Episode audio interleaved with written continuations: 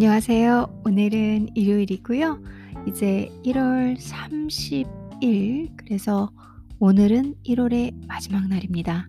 2020년 1월도 어느덧 끝이 나가죠. 그리고선 저희가 이제 내일이면 새로운 달 2월을 맞게 됩니다.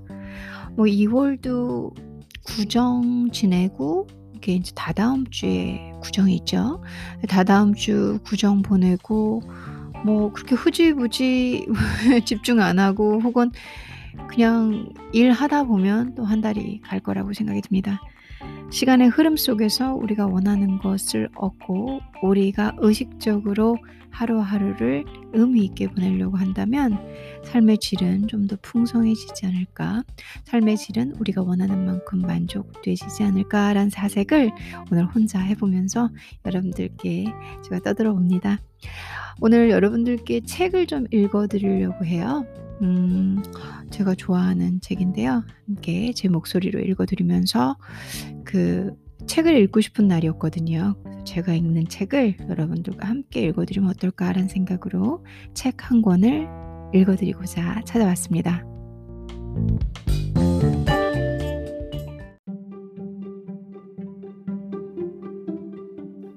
오늘 읽어드릴 책은 천국에서 만난 다섯 사람 미치 앨범의 장편 소설입니다. 우선 이 책은 다섯 부분으로 되어 있어요. 어, 제가 목초를 한번 봐드릴게요. 음, 어, 첫 번째, 우선 프롤로그가 있고요. 그리고 첫 번째 만남, 두 번째 만남, 세 번째 만남, 네 번째 만남, 다섯 번째 만남, 그리고 에필로그로 이루어져 있습니다. 오늘 이 이야기를 다는 아니지만 265페이지 정도 되는 분량이거든요. 어, 프롤로그를 읽어보겠습니다.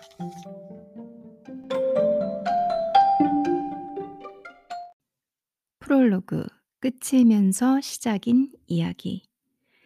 이 이야기는 에디라는 사람이 햇빛 속에서 죽어가는 마지막 순간에서부터 시작된다. 죽음에서부터 시작하는 게 이상할지도 모르겠다. 그렇다. 죽음이란 끝이다. 하지만 끝에서 시작하면 안 된다는 법이라도 있나? 모든 마지막은 시작이기도 하다. 다만 우리가 모르고 있을 뿐. 에디는 인생의 마지막 시작을 바닷가에 있는 작은 놀이공원 루비 가든에서 보냈다. 공원에는 흔한 볼거리들과 널빤지를 깔아 만든 나무 산책로, 어, 페리스 회전 바퀴, 롤러코스터, 범퍼카 매점 등이 있었다. 또 물총으로 광대에 입에 대고 쏘는 놀거리도 있었, 있었고, 프레디 나카라는 새로운 놀이기구도 있었다. 이야기는 바로 이 놀이기구에서 시작된다. 죽을 당시 에디는 땅딸막한 백발의 할아버지였다. 목은 짧은 데다 가슴은 맥주통처럼 불룩하게 튀어나왔으며 팔은 굵고 오른쪽 어깨에는 빛바랜 문신이 있었다. 다리는 가는 데다 혈관이 툭툭 붉어져 보였고 전쟁에서 다친 왼쪽 무릎은 관절염을 앓고 있었기 때문에 지팡이를 짚고 다녀야 했다. 널쩍한 얼굴은 햇볕에 그을렸고 약간 튀어나온 아래턱과 희끗희끗한 구레나루 탓에 실제보다 고집스런 인상을 풍겼다. 그는 왼쪽 귀에 담배를 끼우고 허리띠에는 열쇠를 매달고 다녔다. 고무창에 달린 구두와 낡은 모자 그리고 연갈색 유니폼 셔츠는 그가 놀이공원의 정비공임을 한눈에 말해 주었다. 에디는 놀이공원의 정비를 책임지고 있었다. 놀이시설을 안전하게 유지하는 것이 그의 임무였다. 그는 매일 오후 놀이공원을 돌면서 기구를 점검했다. 문어 다리부터 하늘을 나는 양탄자까지 부서진 곳은 없는지, 헐거워진 나사는 없는지, 닳아버린 바퀴는 없는지 살폈다. 가끔 그가 걸음을 멈추고 기구를 빤히 쳐다보고 있으면 지나던 사람들은 시설물에 이상이 있는 거라고 짐작했다. 하지만 에디는 기계 소리를 듣고 있을 뿐이었다. 오랜 세월 일을 하다 보니 고장이 나면 소리를 소리로 알아차릴 수 있었다. 덜컹 덜컹 우르르 터덩. 그날 에디는 매일 하는 것처럼 루비 가든을 돌고 있었다. 그의 옆으로 노부부가 지나갔다. 안녕하십니까? 그가 모자를 살짝 건드리면서 인사했다.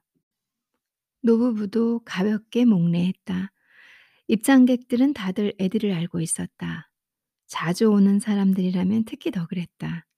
루비 가든 하면 에디의 얼굴이 떠오를 정도로 그는 잘 알려진 사람이었다. 작업복 상의 가슴팍에는 정비라는 글자 위에 에디라고 적힌 명찰이 붙어 있었다. 때때로 입장객들이 안녕하세요 에디 메인테넌시라고 에디 정비 씨란 뜻이겠죠. 아무튼 라고 농담을 걸었다. 에디에게는 하나도 재미가 없었지만 그날은 에디의 생일이었다. 여든 세 번째 생일. 지난주 의사는 그에게 대상 포진이 있다고 말했다. 대상포진? 의사는 수포와 함께 신경통이 따르는 병이라고 쉽게 설명하려 했지만 에디는 여전히 무슨 말인지 알아듣기 어려웠다. 에디에게도 회전 목마를 한 팔에 하나씩 들고 나르던 건강한 시절이 있었다. 아주 오래전이긴 했지만 에디 할아버지, 저랑 타요. 에디 할아버지, 저랑 타요. 에디는 아이들이 몰려있는 롤러코스터 줄 앞으로 다가갔다. 그는 적어도 일주일에 한 번씩은 놀이기구에 시승해서 브레이크와 운전대가 튼튼한지 확인하곤 했다. 그날은 유령열차라는 롤러코스터에 시승할 차례였다. 애들을 아는 아이들은 모두들 자기와 함께 타자고 졸라댔다. 아이들은 에디를 좋아했다. 에디의 아래턱은 돌고래처럼 툭 튀어나와서 늘 빙그레 웃고 있는 것 같았고 그런 에디를 보면 누구든 금세 마음이 풀어졌다. 아이들은 시린 손이 불가로 모이듯 그를 잡아당기고 다리에 매달렸다. 가끔 그의 열쇠를 갖고 놀기도 했다. 그러면 에디는 묵묵히 신음만 내뱉을 뿐이었다. 에디가 두 남자아이의 야구 모자를 툭툭 쳤다. 신이 난 아이들은 기구로 달려가 자리에 올라탔다. 에디는 직원에게 지팡이를 맡기고 천천히 아이들 사이에 앉았다. 출발! 출발! 한 아이가 소리치자 다른 아이가 에디의 팔을 제 어깨에 걸쳤다. 에디는 무릎 안전판을 내렸다. 곧이어 열차가 칙칙 소리를 내며 위로 오르기 시작했다. 에디 역시 그 아이들과 같은 시절이 있었다. 어릴 적 그, 그는 바로 이곳 선창가에서 자랐는데 한 번은 동네 싸움에 끼어들게 되었다. 피트킨가에 사는 아이들 다섯 명이 에디의 형을 구석으로 몰아넣고 때리려 했다. 에디는 한 블록 떨어진 계단에 앉아 샌드위치를 먹고 있다가 형 조의 비명소리를 들었다. 그는 얼른 골목으로 달려가서 쓰레기통 뚜껑을 들고 달려들었고 결국 패거리 중 둘은 병원 신세를 졌다. 그후 조는 여러 달 동안 말을 걸지 않았다. 그가 형인데다 나서서 싸운 사람이 동생 에디였다는 사실이 창피했던 것이다. 또 타도 돼요, 에디 할아버지? 제발요. 유령 열차가 플랫폼에 멎자 타고 있던 아이들이 소리를 질렀다. 에디는 말없이 안전판을 올리고 아이들에게 막대 사탕 하나씩을 주었다. 그는 기대어 놓았던 지팡이를 다시 들고 쩔뚝거리며 몸을 돌렸다. 정비실로 돌아가서 찌는 듯한 한여름 더위를 식히려는 생각이었다. 더 시원한 곳도 있겠지만 그는 늘 하던 대로 움직였다. 정비실 직원 도밍게즈는 솔벤트 통 옆에서 바퀴에 기름을 닦고 있었다. 키가 크고 광대뼈가 튀어나온 그는 애들을 보고 인사를 했다. 에디, 어서 오세요. 수고하는군. 에디도 인사했다. 정비실은 천장이 낮아 어둡고 답답했으며 늘 톱밥 냄새가 풍겼다. 벽에는 각종 드릴, 톱, 망치가 걸려 있었고 놀이시설에서 나온 부품이 사방에 널려 있었다. 압축기, 엔진, 벨트, 전구, 기구에서 떨어진 해적 머리통, 한쪽 벽에는 못과 나사가 든 커피 깡통들이 있었고 다른 쪽 벽에는 기름 튜브가 쌓여 있었다. 에디는 트랙에 기름칠을 할 때마다 설거지할 머리만 있으면 정비 일은 너끈히 할 수 있다고 말하곤 했다. 설거지란 설거지랑 다른 점은 일을 할수록 몸이 말끔해지지 않고 더러워지는 것뿐이었다. 에디는 그런 일들을 했다. 기름칠을 하고 브레이크를 조정하고 볼트를 조이고 전기 제어판을 점검했다. 이곳을 떠나 새 일을 찾고 다른 인생을 살고 싶은 마음이 간절했던 적도 많았다. 하지만 전쟁이 터졌고 계획은 수포로 돌아갔다. 시간이 흐르자 어쩔 수 없이 기름때 묻은 헐렁한 바지를 입은 자신의 모습을 인정할 수밖에 없었다. 이게 자신의 모습이고 언제까지나 이렇게 살 터였다. 늘 심드렁한 웃음소리가 터지고 소시지 굽는 냄새가 나는 곳에서 흙 묻은 구두를 신은 채 살아갈 것이다. 아버지의 셔츠 명찰에도 붙어 있었던 것처럼 에디는 정비반장이었다. 물론 어린이들에게는 놀이공원 할아버지이기도 했다. 반장님 생일 축하합니다. 다 들었어요. 도밍게즈가 생일 축하 인사를 전하자 에디가 머리를 극적였다. 파티 같은 건 안 하시나요? 에디는 어이없다는 듯 도밍게즈를 쳐다봤다. 반장님, 저는 다음 주 월요일부터 휴가예요. 멕시코에 간답니다. 에디가 고개를 끄덕이자 도밍게즈는 춤추듯 몸을 흔들며 말했다. 테레사랑요. 가족 모두 만날 거예요. 파티를 열 거라고요. 에디가 빤히 쳐다보자 그가 물었다. 가 보셨어요? 어딜? 멕시코요. 에디는 숨을 길게 내쉬며 대꾸했다. 이봐, 난 총 들고 싸우러 간데 빼곤 아무 데도 안 가봤다고. 에디는 손을 씻으, 씻으러 가는 도밍게즈를 지켜봤다. 그는 잠깐 생각하더니 주머니에서 20달러짜리 지폐 두 장을 꺼내 도밍게즈에게 내밀었다. 자네 부인에게 뭘 좀 사줘. 어, 이런, 정말요? 에디는 부하 직원의 손에 돈을 쥐어주고는 창고 쪽으로 걸어갔다. 몇 년 전 그는 창고 바닥에 낚시 구멍을 뚫어 놓았다. 에디는 구멍을 덮은 플라스틱 뚜껑을 열고 바다 아래 24미터 깊이에 들이운 나일론 줄을 당겼다. 낚싯줄 끝에는 여전히 소시지가 매달려 있었다. 도밍게즈가 소리쳤다. 뭐가 물렸어요? 고기가 물렸으면 말해주세요. 에디는 도밍게즈가 낙천적인데 놀랐다. 낚싯줄에 물고기가 걸린 적이 한 번도 없는데도 저렇게 태연히 묻다니.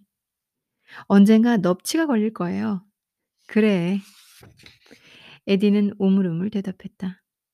하지만 그는 넙치가 걸려도 그 작은 구멍으로는 물고기를 빼낼 수 없다는 것을 알고 있었다. 에디는 정비실을 나와 나무 산책로를 따라서 남쪽 끝으로 갔다. 매점 아가씨는 장사가 잘 안 되는지 카운터에 팔꿈치를 대고 풍선껌을 씹고 있었다. 예전에는 여름만 되면 사람들이 루비가든에 모여들었다. 루비가든은 코끼리가 있고 불꽃놀이를 하고 댄스 경연 대회가 펼쳐지는 곳이었다. 하지만 이제 사람들은 바닷가에 있는 작은 놀이공원에, 놀이공원에는 오지 않았다. 대신 75달러나 내는 테마파크에 가서 털옷을 입은 갖가지 캐릭터와 함께 사진을 찍었다. 에디는 다리를 절뚝이며 범퍼카 앞을 지나갔다. 그런데 10대 아이들이 난간 위로 몸을 쑥 내밀고 있었다. 그는 속으로 중얼거렸다. 이런 내가 참견할 수밖에 없군. 에디는 지팡이로 난간을 내리치면서 호통을 쳤다. 내려와라 이놈들! 난간은 위험하다! 10대 아이들이 에디를 노려봤다. 범퍼카의 기둥이 휘휘 소리를 내며 돌았다. 어서 위험하다고! 10대 아이들은 에디가 소리치는 것도 아랑곳하지 않고 자기들끼리 낄낄대며 쳐다봤다. 머리를 오렌지색으로 물들인 아이가 콧방귀를 뀌더 니 난간을 넘었다. 이놈들아 내 말이 우습냐? 어서 빨리 내려오지 못해. 에디가 지팡이로 난간을 어찌나 세게 내리쳤는지 난간이 두 동강 날 지경이었다. 10대 아이들은 달아나 버렸다. 에디가 군인이었다는 얘기도 있었다. 그러나 에디는 단지 일개 병사였을 뿐 직업 군인이었던 적이 없었다. 그는 전쟁에 참전했고 용감하게 싸워서 훈장을 받았다. 그런데 에디가 다리를 절게 된 데는 다른 이유가 있다는 소문도 나돌았다. 지대하기 전 같은 편 병사와 싸움이 붙어 그렇게 되었다는 것이다. 상대 병사가 어떻게 되었는지 아는 사람은 없었다. 물론 묻는 사람도 없었다. 에디는 털썩하며 의자에 힘없이 주저앉았다. 짧은 팔은 물개 지느러미처럼 가슴에 모았다. 다리가 햇볕에 그을려 벌겠는데 왼쪽 무릎에는 아직도 흉터가 남아 있었다. 사실 에디의 몸에는 싸움에서 살아남은 흔적이 여럿 있었다. 기계를 다루다 입은 골절상 때문에 손가락은 흉하게 굽었고 술집 싸움판에 휘말려 코뼈가 부러지기도 했다. 한때는 꽤 잘생긴 얼굴이었는데 에디는 고단해 보였다. 이곳은 그가 루비가든에서 늘 오던 곳이다. Jack Rabbit Ride 뒤쪽 자리. 1980년대에는 썬더볼트가 있었고 1970년대에는 뱀장어 타기, 1960년대에는 막대 사탕 그네, 1950년대에는 암흑 탐험이 있었다. 그리고 그전에는 스타더스트 밴드 쉘, 작은 밴드가 연주하는 조개 모양의 무대, 앞에는 관객들이 춤을 출 수 있는 곳이 마련되어 있었다. 에디가 마거릿을 만난 곳도 여기였다. 누구나 진정한 사랑을 만난 순간의 스냅 사진 같은 장면을 간직한다. 에디에게는 폭풍우가 지나간 훈훈한 9월 밤이 바로 그날이었다. 나무 산책로가 물에 젖어 푹신했다. 마거릿은 노란색 면 원피스를 입고 분홍색 베레모를 쓰고 있었다. 에디는 너무나 긴장한 나머지 아무 말도 하지 못했다. 그들은 키다리 드레이니와 에버글레이즈 오케스트라의 연주에 맞춰 춤을 추었고 에디는 그녀에게 레모네이드를 사주었다. 마거릿은 부모님이 화를 내시기 전에 집에 가야 한다고 말했다. 하지만 그녀는 걸어가면서도 다시 뒤를 돌아보고 손을 흔들었다. 에디는 그 순간을 담은 스냅 사진을 평생 간직했다. 마그릿을 생각할 때마다 그때의 모습이 눈에 선했다. 어깨 너머로 손을 흔드는 모습, 검은색 머리카락이 눈을 덮은 모습. 그럴 때마다 예전과 똑같은 사랑이 샘솟았다.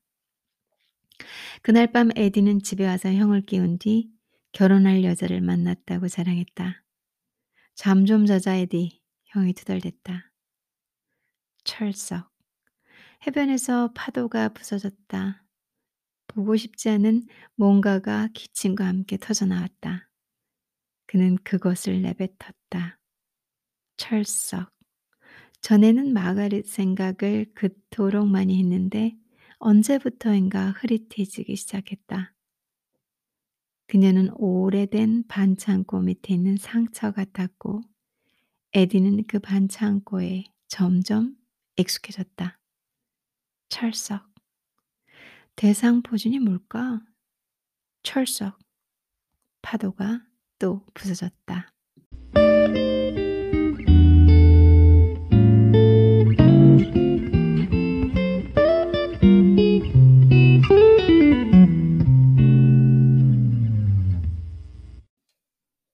혼자서 굴러가는 이야기는 없는 법. 가끔씩 이야기들이 구석에서 만나고 어떤 때는 서로 완전히 합해지기도 한다. 강 밑바닥에 있는 돌들처럼. 몇 달 전 구름 낀 밤 한 청년이 친구 셋과 함께 루비 가든에 놀러 왔다. 이제 막 운전을 시작한 니키라는 청년은 열쇠 뭉치를 갖고 다니는데 익숙하지 않았다. 그래서 자동차 열쇠만 빼서 재킷 주머니에 넣고 재킷은 허리에 묶었다.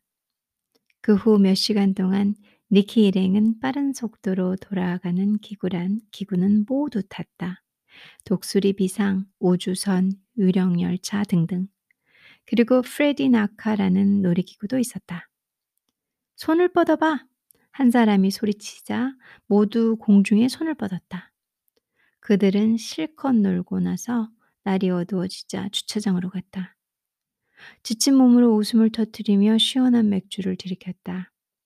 니키는 재킷 주머니에 손을 넣어 열쇠를 찾았다. 그가 욕설을 내뱉었다.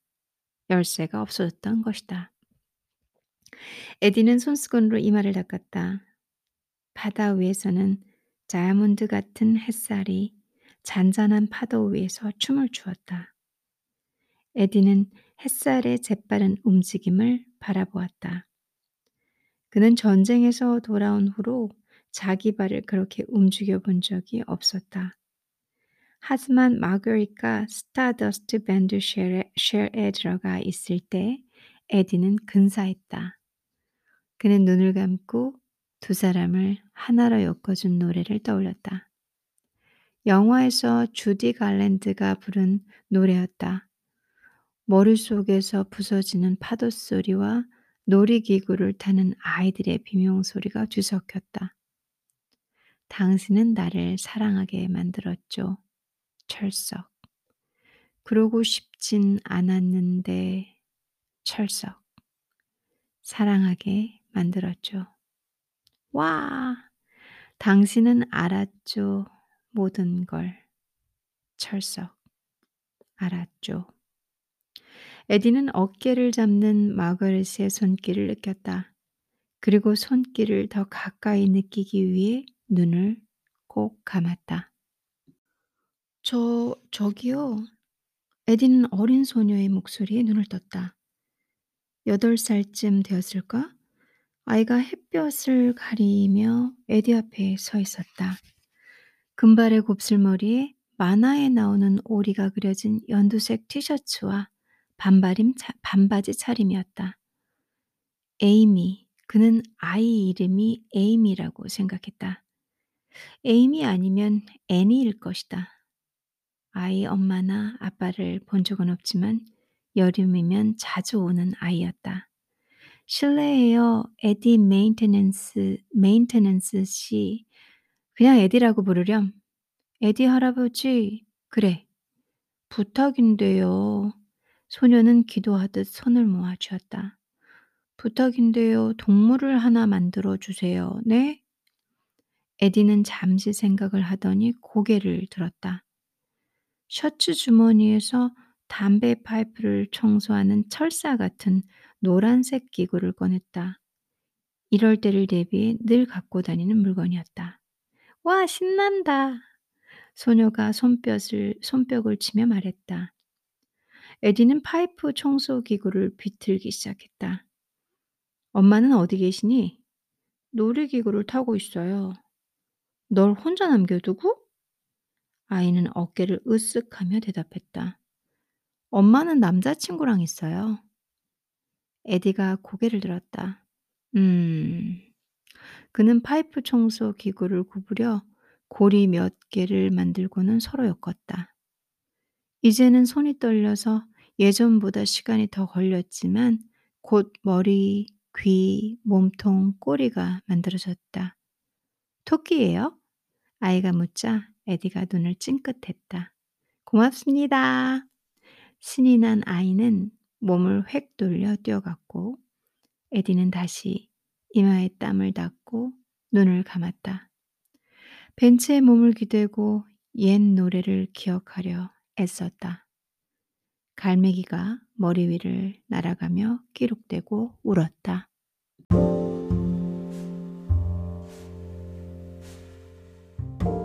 제가 읽는 게 많이 부족하지만 그래도 저와 함께 책을 어 읽어간다라는 생각으로 들어주셨으면 감사드릴 것 같습니다. 천국에서 만난 다섯 사람이란 책을 오늘 선정을 했고요. 그 책의 일부를 어 프롤로그의 일부를 함께 읽었습니다. 또 자주 제가 조금 더 이 책을 읽는 동안은 자주 찾아올게요. 그래서 어 집중해서 책을 함께 읽어보고 그리고 들어보면 좋을 것 같아요. 음 오늘 같은 날은 마음이 조금 제가 힘들고 지친 날이었기 때문에 좋은 책을 한 권 읽고 싶었고요. 그 책이 천국에서 만난 다섯 사람이란 책으로 어 제가 선정을 해 봤습니다. 여러분들도 그런 시간이 있을 거라 생각을 해요. 뭔가 위로를 받고 그리고 또 한 템포 쉬고 어 어디선가 조금 현재 처한 상황에서 다른 시선이 필요하고 비슷한 상황을 공유하거나 위로를 받고 싶거나 뭐 이런 여러 가지 상황들이 있잖아요. 어 그럴 때 책을 전 찾아보곤 하는데요. 그 중에 선택된 책입니다. 여러분들이 제가 읽는 부분에서 아까 조금 실수도 하긴 했는데 그냥 어 담았습니다. 같이 책을 제가 여러분들께 읽어 드렸다라는 편한 마음으로 읽어 봤고요. 또 나머지 뒷부분도 꾸준히 읽어 보도록 하겠습니다. 오늘은 여기까지 하고 아까 실수했더라고요. 1월 30일이 아니라 31일 이더라고요. 1월은 31일까지. 오늘 1월의 마지막 날 여러분들 찾아뵙게 돼서 너무 제가 감사하고 행복했고요. 저와 함께 저와 함께 책 읽어주시고 들어주셔서 감사합니다. 내일 오는 2월을 또 행복하게 저희 준비하고 항상 음, 긍정적인 마음과 따뜻한 생각으로 저희의 삶을 더 풍성하고 따뜻하게 만들어가는 저희가 되었으면, 저희가 되고 있다면 좋을 것 같습니다. 항상 감사드리고요. 또 찾아오겠습니다.